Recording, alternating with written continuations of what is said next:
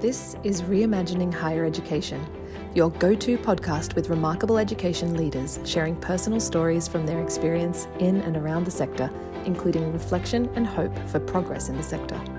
With your host, Professor Judyth Sachs, former PVC Learning and Teaching at the University of Sydney, Deputy Vice Chancellor and Provost at Macquarie University, and Special Advisor in Higher Education at KPMG, and now Chief Academic Officer at Studiosity. Welcome. I'm introducing Professor Margaret Sheil, the uh, Vice Chancellor and President of QUT.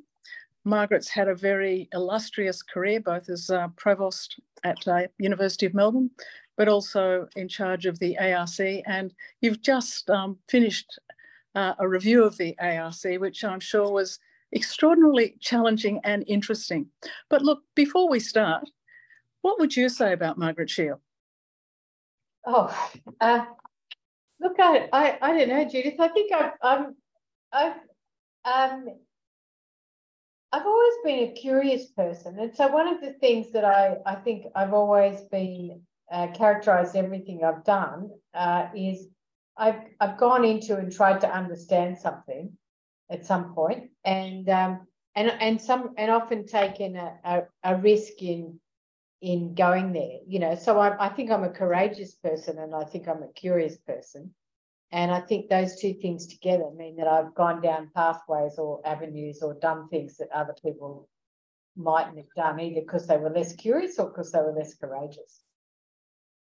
So when I contacted you, I asked you to bring an object that provided the basis of um, your uh, understanding you as an educator and as a leader. What what what have you got? Look, I guess, I mean, I guess I'd bring my phone because I'm always Googling or always checking. And, you know, I used to, um, as, a, as a child or a teenager, we didn't have a, an encyclopedia, but the people next door did. So I spent half of my life going into the next door neighbours and borrowing various um, encyclopedias to learn stuff. So I guess uh, I would bring a phone or a book that said I was reading or trying to understand or get information about something so that I could understand something better or do something better. So you, and that now links in with your, your comment earlier about being curious. So talk to me a little bit about how curiosity has framed you both as a scholar, an educator, and a leader.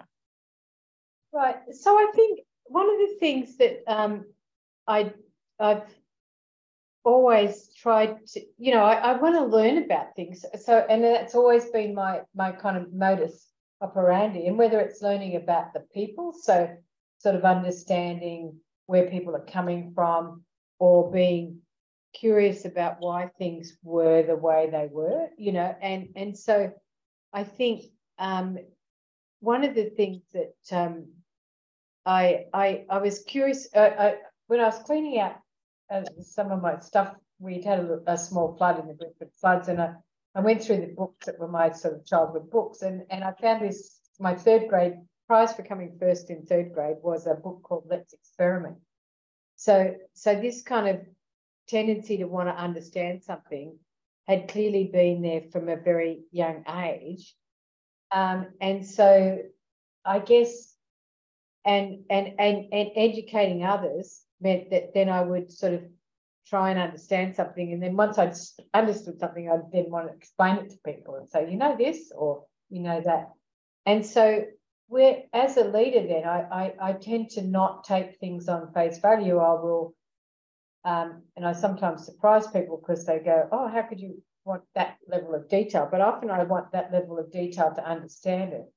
And then once I understand it, I'll back off and go, okay, that's good. I don't need to keep seeing that detail, but I do need to understand it. And then once I understand something, I find it very easy to explain to others. So I found that with the pandemic, that because I could understand the science of what was happening, it helped me explain the consequences to people as we were making decisions. So, do you think that that sort of mindset of curiosity was part of the basis of why you became a chemist or why you studied chemistry? I think it was why I did science rather than medicine for sure. Um, uh, and I just did chemistry because um, it, I didn't just do chemistry, but uh, uh, I had a good chemistry teacher at school. That's often the case. Um, I actually liked maths, but I couldn't see the practical bit of maths enough to want to pursue maths. And um, and I thought chemistry was sort of, I found chemistry more interesting than physics. So that was the kind of the choice. So it was by elimination. yeah, it was a little bit of by elimination. Yes. So so, um, but uh, and chemistry suited me for that reason. And it is, you know, they don't call it the central science for nothing. It is the science that allows you to then both uh, work in and understand physics, but also biology, and, and, and also it's got a kind of quantitative aspect that means that you can deal with data and complexity of data as well. So, what was your undergraduate experience like? Well, you know, it wasn't as glory days as people talk about. It was pretty woeful, really, in terms of the facilities. Uh, um, in, in, terms of, um, you know, people talk about the, the they remember university in these golden days, but it was really that was in the Fraser government, um, in the period post Fraser, and where universities didn't have a lot of money, and so it was it was fine in terms of the content and the and the uh, you know what I'd learned. I learned had a very good um, education, but it wasn't. Um, uh, you know, the building was bleak. Uh, there were a lot of um, uh, the you know UNSW was a very um, uh, wasn't a beautiful campus at all at that stage. Um, so that bit wasn't um, that great. Um, in terms of my own my actual experiences, we I did a lot of extracurricular stuff. I, I ran the UNSW baseball softball club. I was the president of Students Chemistry Society. So I was doing the um, the kind of the other dimensions as well. Um, and then, but in terms of my actual education, I mean, it was fine. It was just not. Um, it wasn't um, uh, you know, it, it wasn't too different to what I was teaching my own students, you know, 10 years later, or probably what had happened the 10 years before. It wasn't bad in any way, but it wasn't, you know, people would talk about the universities that they knew and the small classes and the good old days. It wasn't like that. It was much more like our current experiences. And what about your postgraduate experience? Well, that was quite different. So we had, um, uh, I um, I did my PhD with a guy who was the, he came to UNSW as, uh, you know, in those days you could only be a professor if you were appointed or you'd been there for life. And he was the young professor that was brought in from La Trobe.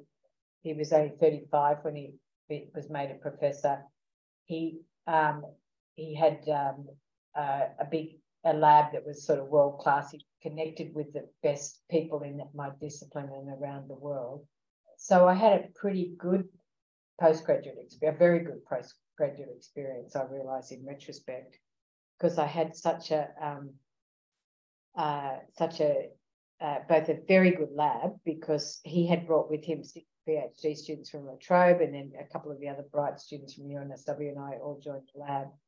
And he was a really interesting and extraordinary scientist. He was a terrible you know, politician, but he was a great scientist, and I learned a lot um, but in the in 1986, so so just about towards about um, he came from La Trobe with a big mass spectrometer, um, and we worked on that. And then just towards the end of my PhD, he was offered a job at Warwick, and so he then left and went to Warwick, um, and I was me and some of the others. We were left to kind of write up on our own um, which was good in a way because it meant we finished and and you know we sent our thesis over to him in chapters and he would write read them and send them back. But um, it, it meant that I had no security blanket then to to hang around. I had to go and get a postdoc and get going. Um, and there was, um, which was fine because I, I did, and I went off to America, and you know, um, that worked out okay. Whereas at that stage, a lot of people would sort of hang around and do a bit more work as a postdoc or something in their lab. Um, and uh, but Peter left and went to Warwick, so that was um, that was kind of unusual. Your PhD supervisor doesn't often pack up and take your mass spectrometer out from under you, which it literally. so. So when, when you think back on that, both your PhD experience and your postdoctoral experience, what did you take from that that you then used as part of your toolkit of being a young academic? Well, because Peter wasn't very different to us in age, I mean, he was, um, I mean, he was, I don't know, 10, 12, you know, he was like the young gun in the department, right? And then he became the head of school. And um, so I learned a lot about um, and then I was the student postgraduate rep and the president of the Student Society, Chemistry Society. So I learned a lot about how universities ran through the fact that uh, we were working for the head of school. And the head of school, and because I was sort of interested in people and a good organizer, I, I, I knew about what a lot about what was going on. So I had a pretty good sense of university politics, which helped with it with the uh, lab, uh, with my young academic but the other thing I learned a lot from Peter about, and I, those experiences both there and um, my um, postdoc, about forging a new area of research independent of your supervisor and what you'd done before. So I learned to take what I'd done as a PhD student, did as a postdoc, and then created my research program at Wollongong, which was why I was really successful early on in getting grants because I I, I learned how to synthesize that in a way that quite often early career researchers still end up doing what they did, you know, following on from their supervisor, and that's that ultimately doesn't help you because you've got to take the best from each place and, and meld that together and identify good opportunities. And Peter was very good at seeing the big opportunity in the big picture. And I learned a lot about how that worked and how to pull that together. Mm-hmm. Yeah. And that built on the curiosity and the, and the being courageous?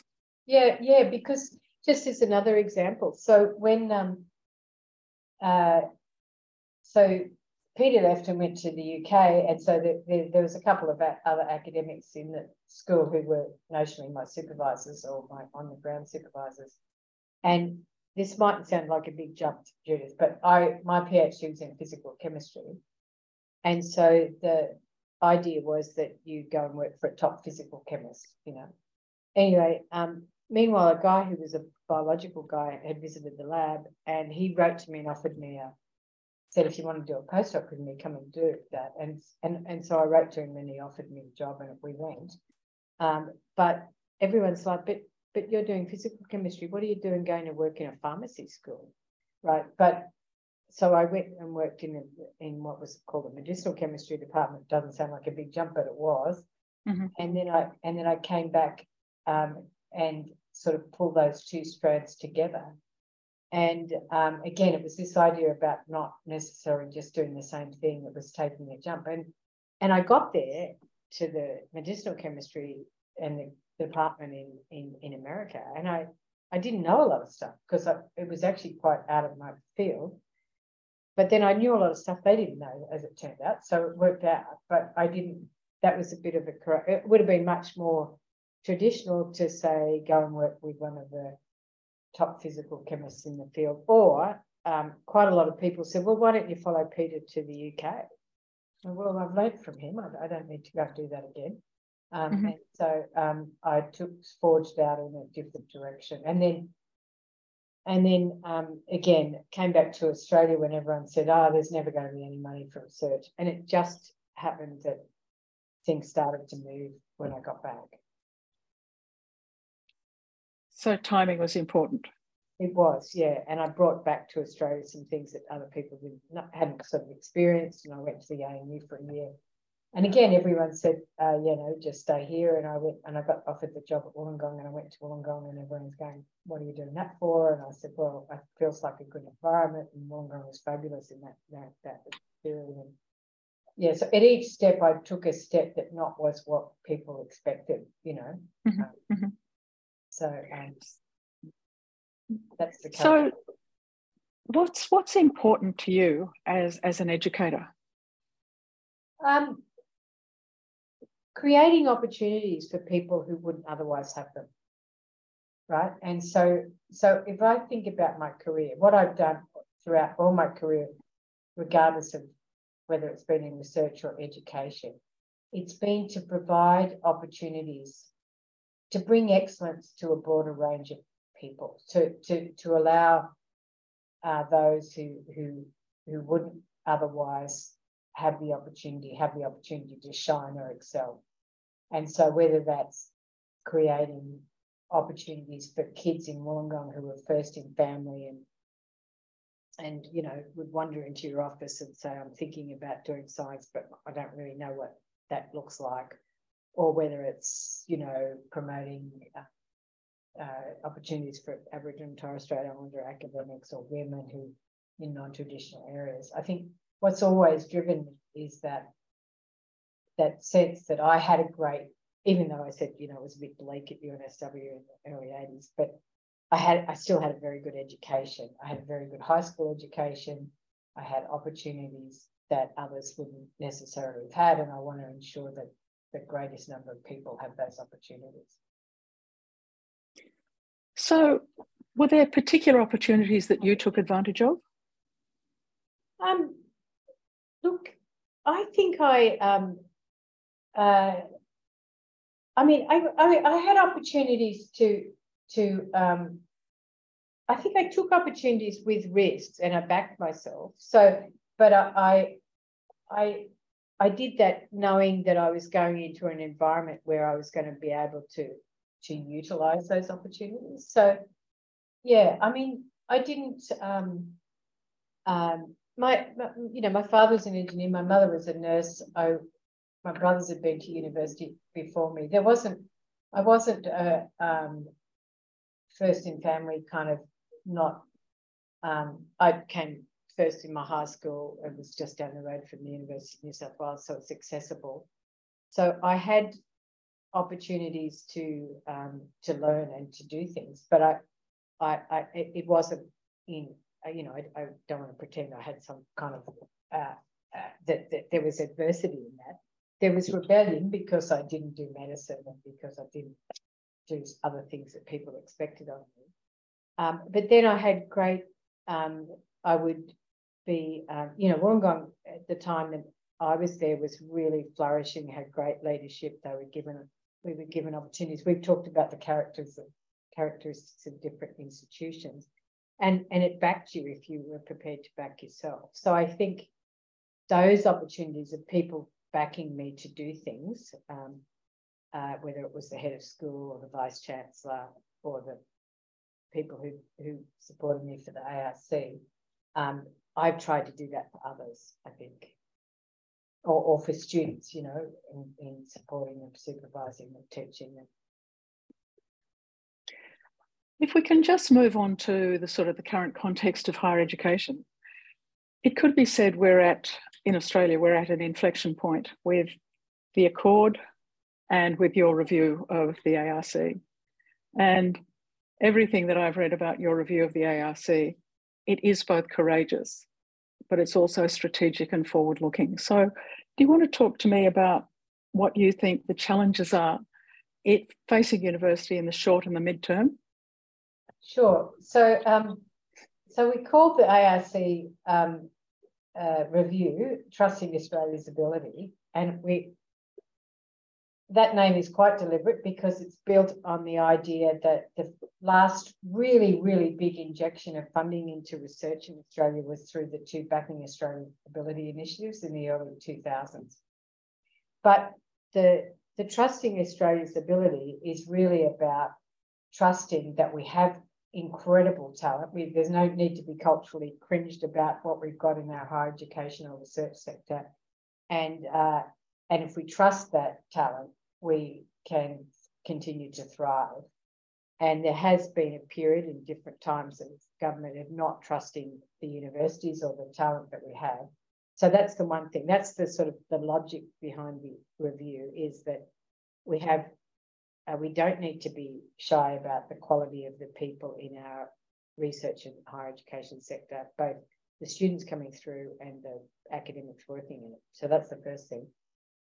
But we've got challenges, and we've got challenges because we've created a system that relies on uh, uh, a set of incentives and and uh, and funding that is in the international student realm that then doesn't align with the objectives of um, uh, either what we're trying to do in terms of educating international students, but also to, to operate the universities. So, so the inflection point is we've got to work out what that what we what we need to have a, a, a fully functioning, effective uh, uh, education enterprise to ensure that we can educate uh, our next generation and at the at the scale and with the level of expertise we need. So we've got to get education right. We've got to recognise and link the research endeavour to to that and to the economy. And so we get the settings there right. And then if we have and are engaged with international education, we have to have that right. But we also have to to to um, ensure that we provide the highest quality international education as well, and, and you know the kind of services that you would expect if you were paying the fees that international students pay.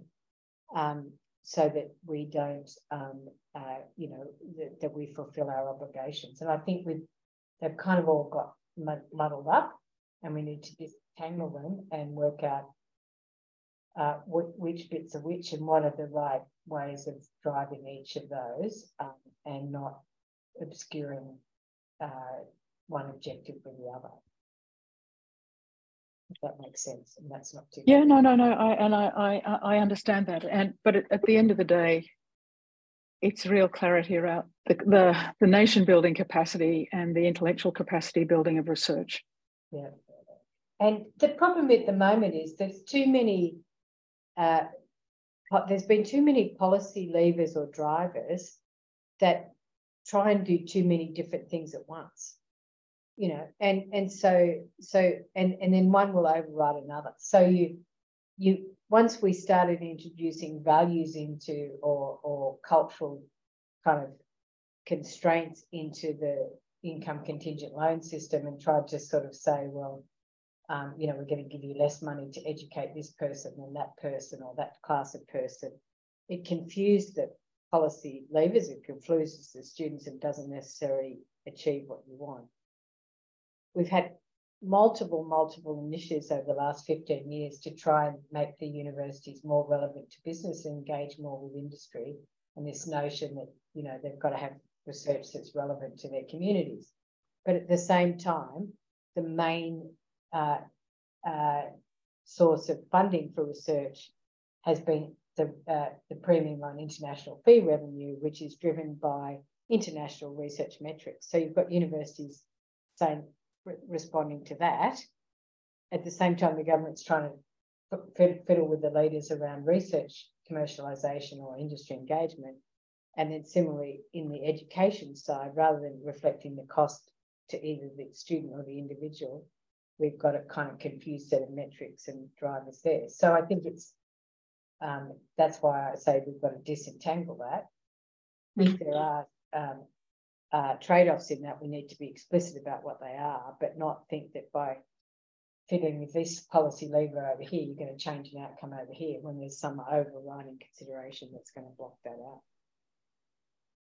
The, the, the title of these, these podcasts has been Reimagining Higher Education. And, and this is the moment to reimagine it with the Accord. What, what are some of the elements of a, a reimagining that you would like to see in place?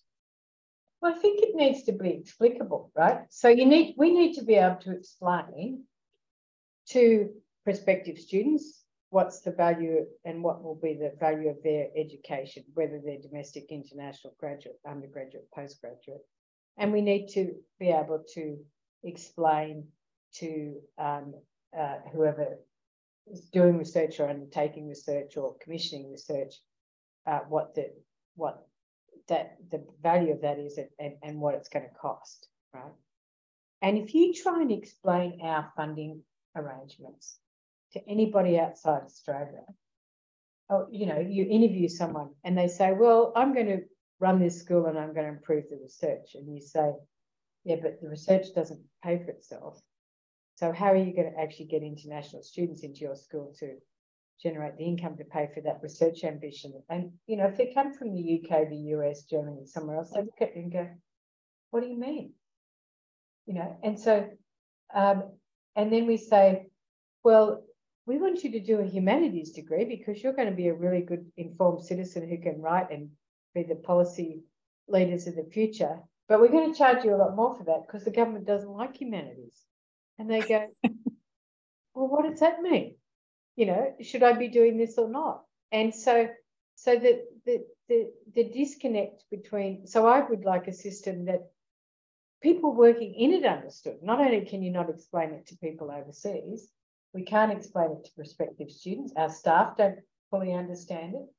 So, you know, it'd be so much easier to work if everybody understood what the drivers were and what the incentives were and what the policy objectives were. And we've just, it's just got all muddled up. And the, the job ready graduates, which was a, a strong push from, for the previous government, um, would you see that as uh, being modified? No, I just think we shouldn't start from there. It's that old line. If, you, if this is where we want to, if this is where we want to go, we do, we can't start from there. You can't start from the job ready graduates and design a sensible system. You have to start again. And and you know the job ready graduates was a clever piece of policy that enabled the so that you know enabled the government to give universities who were quite concerned the security of the funding uh, arrangements it enabled us, it ensured that we offered more places, and it did provide the flexibility to move between undergraduate and postgraduate, which we've been seeking. So they were good things. But it's so, it's now, so, you know, so many elements of it don't have a good policy foundation that it's not the right place to start. Mm-hmm. Can we move to student experience? And, and what, what for you is a 21st century student experience? What should it be like and what should students expect? So um, one of the challenges they, is they both expect and, and want everything. And so they want 24-7 support. They want to have university tutorials and, and, and opportunities when it suits them. And um, and then they want to have on campus and need to have on campus and, and social dimensions to their learning as well. And um, it's it, that so it's a more expensive model to personalize what we can do for students than it has been in the past. The most efficient part of the old system was standing in front of a group of first years and lecturing to 400 students. Well, the students have voted with their feet. They don't like that. Um, yep.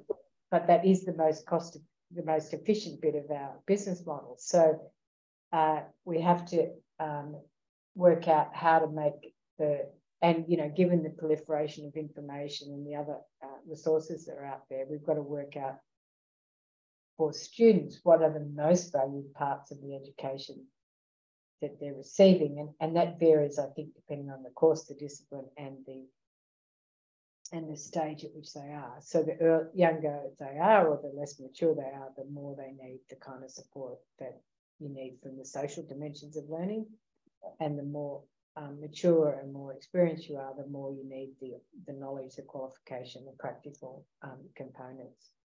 And because not only do students want all of that, but they're doing it in an environment where the cost of living is high, the level of student support is low. And so they're also trying to juggle all of that with uh, work and supporting themselves as well. So it's and you know, I worked through, I wasn't eligible for any student support when I was a student. Um, I had free education, so at least I wasn't worrying about the debt.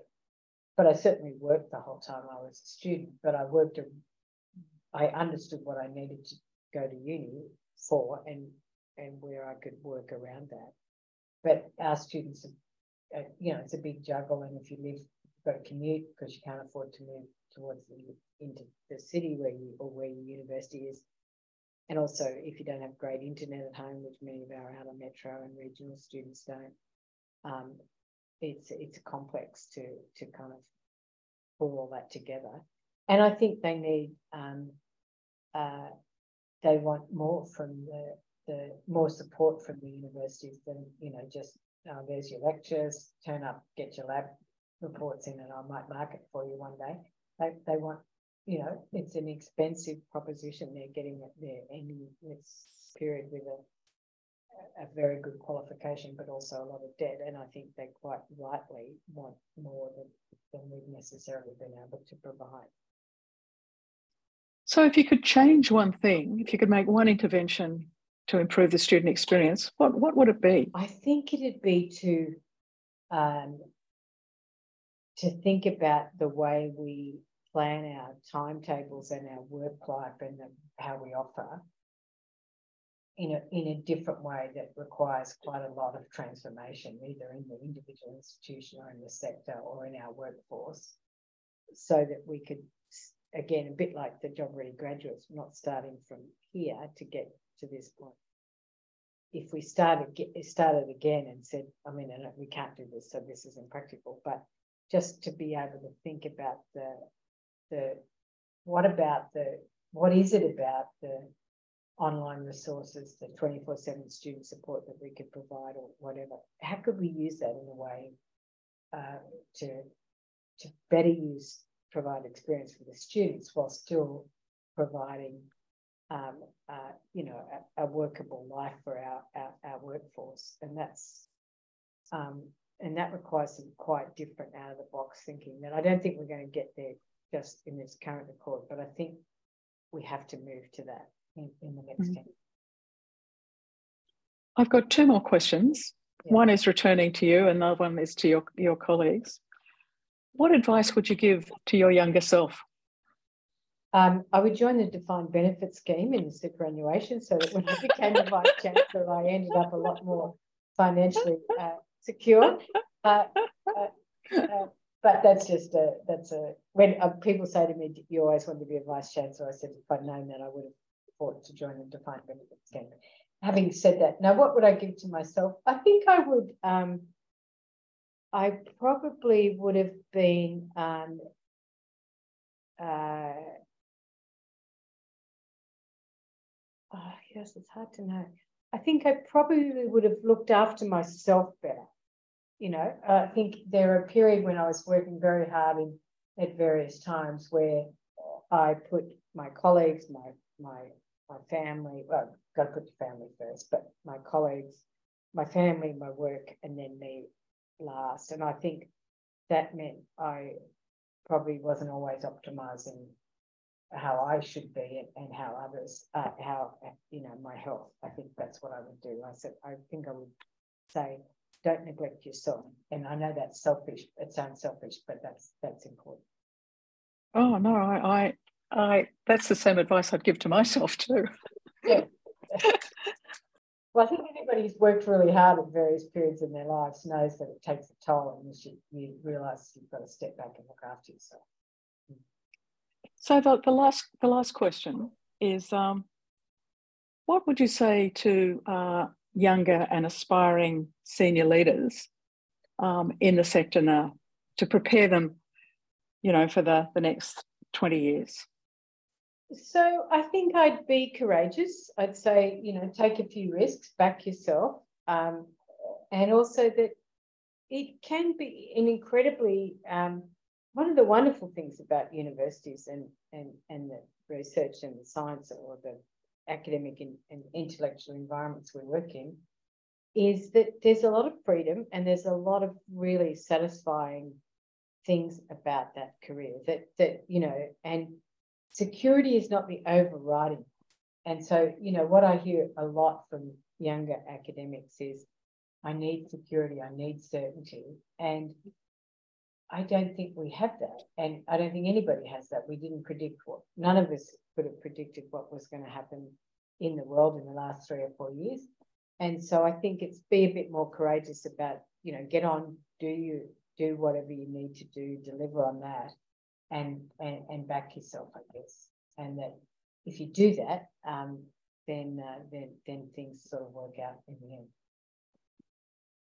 Margaret, thank you for giving me 35 minutes of your time on a Friday afternoon. It's been a wonderful conversation, and I certainly look forward to catching up with you in a more informal way at some time in the future. Visit studiosity.com slash students first for the next Students First Symposium.